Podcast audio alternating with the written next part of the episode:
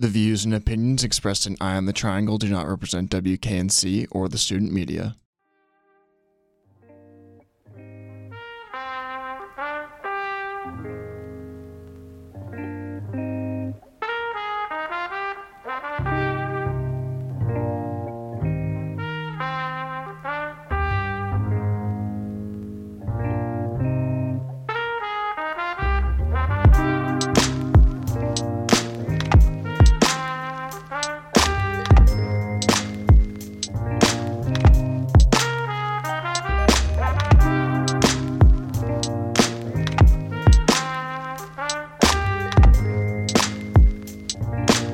Raleigh, and welcome to this week's Eye on the Triangle, an NC State student run and student produced news show on WKNC 88.1 FM HD1 Raleigh. I'm Owen Trainer. On tonight's episode, Elizabeth Esser sits down with Jacob Downey, the director of Little Raleigh Radio. And then a little later, we'll have some stories from the North Carolina News Service. Enjoy! This is Elizabeth Esser for Eye on the Triangle. I sat down with Jacob Downey, WKNC alum and co founder of Little Raleigh Radio, a nonprofit community radio station in downtown Raleigh. We talk about Jacob's background in radio, his experience in establishing Little Raleigh Radio, and what the future looks like for the station. Jacob Downey, thank you so much for joining us on Eye on the Triangle. Very, very excited to be back on Eye on the Triangle. To start us off, would you mind telling listeners a little bit about your background in radio? Yeah, so my background in radio is WKNC. Um, well, I mean, obviously, um, my initial background in radio was growing up listening to it, and kind of um, when the Media Consolidation Act hit um, in the the '90s, it was like a sledgehammer to your ears, just with how much um, radio became homogenized. Uh, and when I moved to Raleigh, um, you know, I would listen to KNC and uh, there was uh, moved to Raleigh to go to school at NC State, and um, we're very fortunate with the musical radio station diversity uh, that we have here in the Triangle. Um, I feel like with some stations like WSHA going away, we are losing some of that, but we're pretty privileged, um, and we also had a lot of great uh, record stores. And so I was, and that's where I would go to find out, um, you know, KNC and record stores in the area like School Kids, and at that time the Record Exchange was one of the, the main places that I would go to for music discovery. Uh, nice price over on Hillsborough Street uh, kind of fills that void as well now with the record exchange being gone, uh, and now the Pour House, especially with some of their board recordings that they're doing, uh, fun fun stuff. But uh, I was talking to one of the uh, clerks at the record exchange, and he was a music director at WKNC, and I was like, "Oh yeah, I've always wanted to do radio for a little bit." And so he's like, well, you need to come by and sign up. And he helped me with that whole process. And um, so I started doing um, radio at KNC from 2002 to 2011, uh, mostly uh, daytime rotation um, from 6 to 8 a.m. Monday through Thursday. Gonzo would do uh, the Vinyl Revolution on Friday mornings. And then after I graduated, I stuck around WKNC for a little while. Um, doing um, weekend specialty programming and mentoring some students um, and just made a lot of great friends uh, and some of those friends kind of parlayed into like well you know how can we create the wk experience for other people that live in raleigh or work in raleigh or somehow have a vital connection to the city where basically people can come in and learn how to curate audio that they care about to share with others when you were um, at WKNC, what was your what was your DJ name? I was very boring. It was just Jacob. Nice. not not even not even just Jacob, just Jacob. nice. I like it. Super simple. Was there a point um, during your time at WKNC when you knew you wanted to continue working in radio in some capacity? No, but there's definitely a point where uh, um, I would like whenever I would consider jobs in different places. One of the things that I would look at would be the um, the media landscape of those places. Um, and definitely wanted to find a way to keep radio part of my life. Establishing a nonprofit community radio station, that's no small feat. What drove you to founding Little Raleigh Radio and what was that process like? Um, the, the biggest part of the process was, um, you know, how do we get to keep making radio and how do we create an outlet for other people to have that ongoing platform to begin learning to create um, uh, radio con- content. A big part of that was influenced by uh, Steven Waldman, who wrote a thick tome, the FCC, called The Information Needs of Communities. Uh, and he really laid out the case for how much of a desert there is for folks getting involved in media.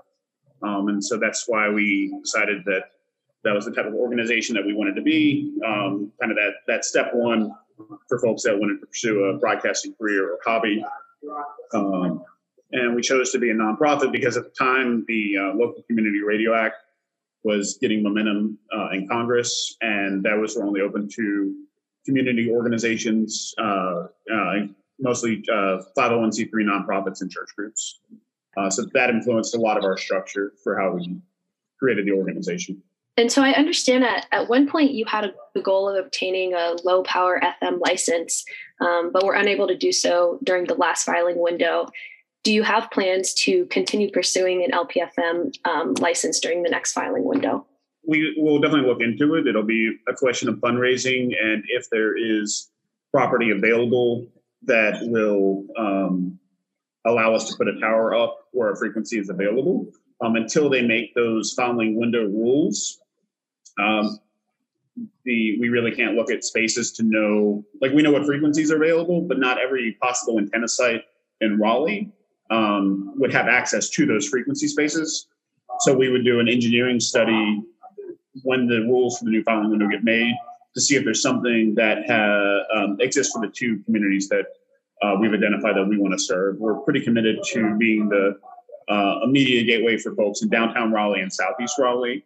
So probably would not be looking at them if there were only uh, frequency sites available in like uh, North Raleigh or Cary. Um, there's other folks in those communities that have great ideas, but we want uh, we're very we want to be very focused on the people that are coming to our studio that folks can hear them through those terrestrial waves. So we're anxiously looking forward to the new rules making process now that the FCC has finished their 5G rules making. That's what's been really slowing the next filing window down.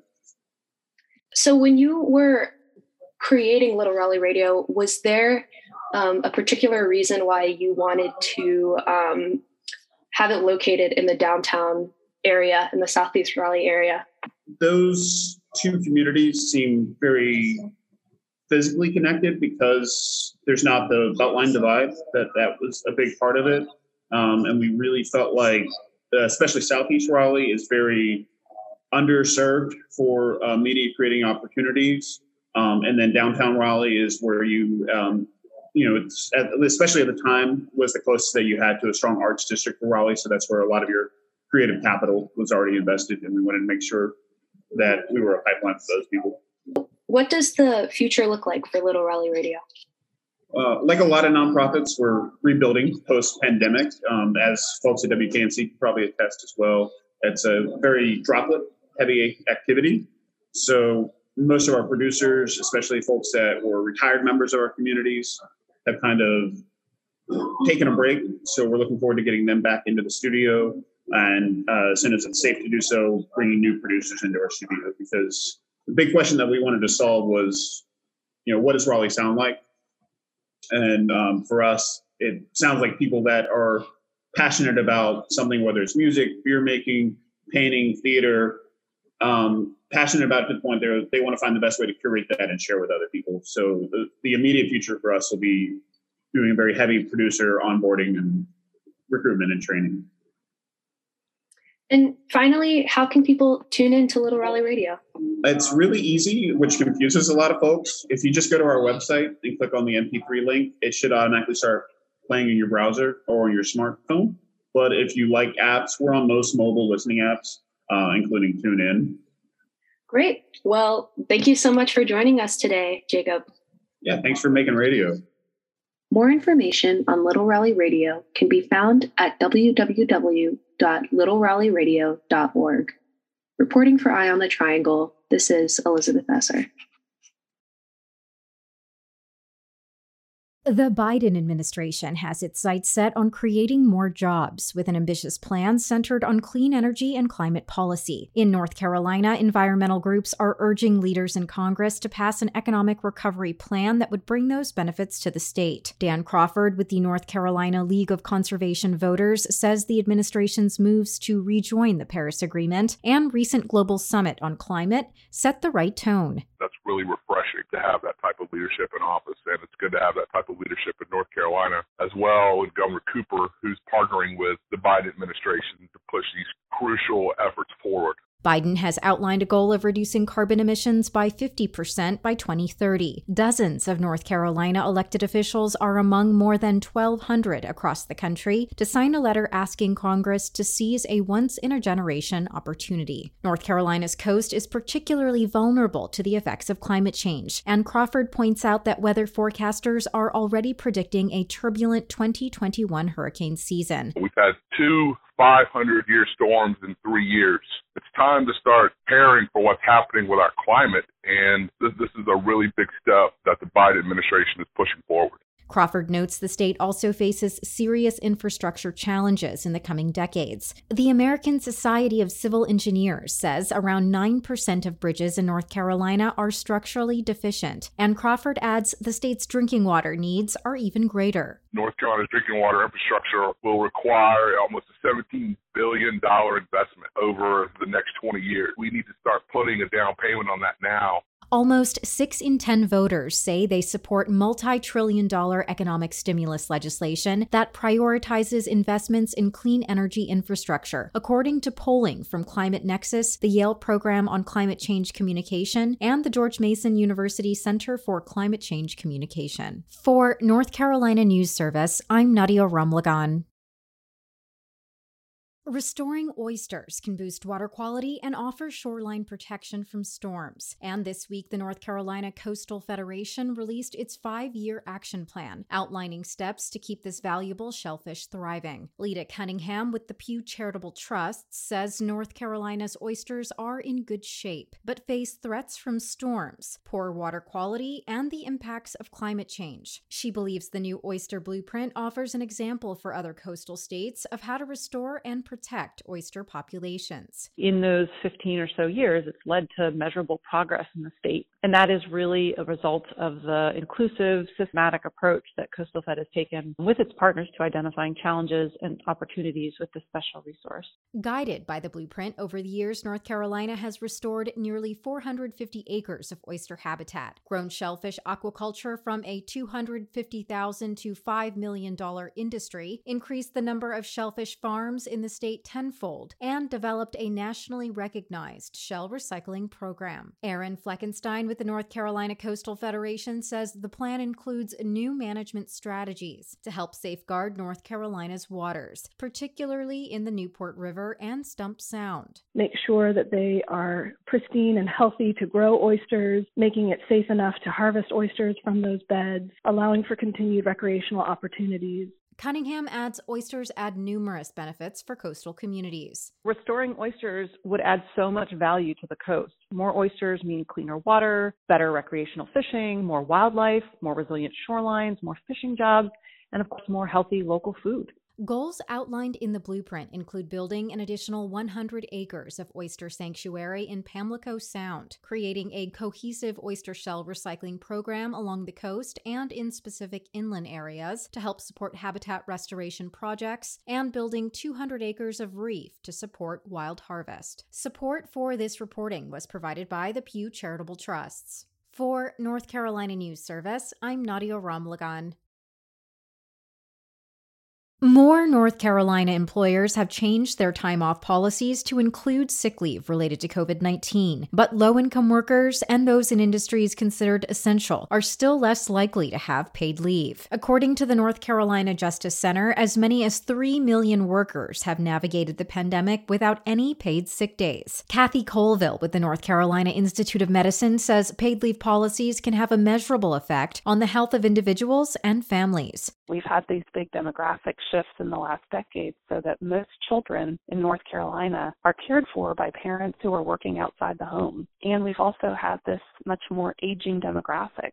State lawmakers are considering two bills the NC Paid Family Leave Act and the Healthy Families, Healthy Workplaces Act, which would require employers to offer paid family and medical leave insurance and allow workers to earn a minimum number of paid sick days. Colville notes paid leave has particular benefits for new mothers and babies. Studies show women who receive at least 12 weeks of paid parental leave are more likely to initiate and continue breastfeeding, which is considered healthier for babies. She says a 2019 Duke University study also found paid leave during a pregnancy can reduce the chance of a low birth weight baby. And even found that there was potentially a relationship between people having access to paid family leave and infants that would survive that might otherwise die. Colville adds research shows paid leave could also reduce the number of older North Carolina residents needing nursing home care by about 2%. Across the state, employers are starting to re rethink paid leave. Joe Mecca of Coastal Credit Union in Raleigh says his company modified its paid time off policies in the pandemic when people had fewer opportunities to take vacations. He says they offered to pay their employees instead. We did have some employees whose families, you know, they lost part of their income or had extra needs that they were trying to take care of during that time. So the extra flexibility was helpful to them. He adds employees now receive an extra paid leave day to get coronavirus vaccinations or recover from side effects. Earlier this year, the CDC issued new workplace guidelines recommending paid leave for vaccination recovery. For North Carolina News Service, I'm Nadia Ramlagan. That's it for this episode of Eye on the Triangle. Thanks for tuning in. If you have any questions, comments, ideas, or would like to get involved with the Eye on the Triangle team, shoot us an email at publicaffairs at wknc.org. We'd love to hear from you. Stay tuned for our usual programming. We'll see you next time.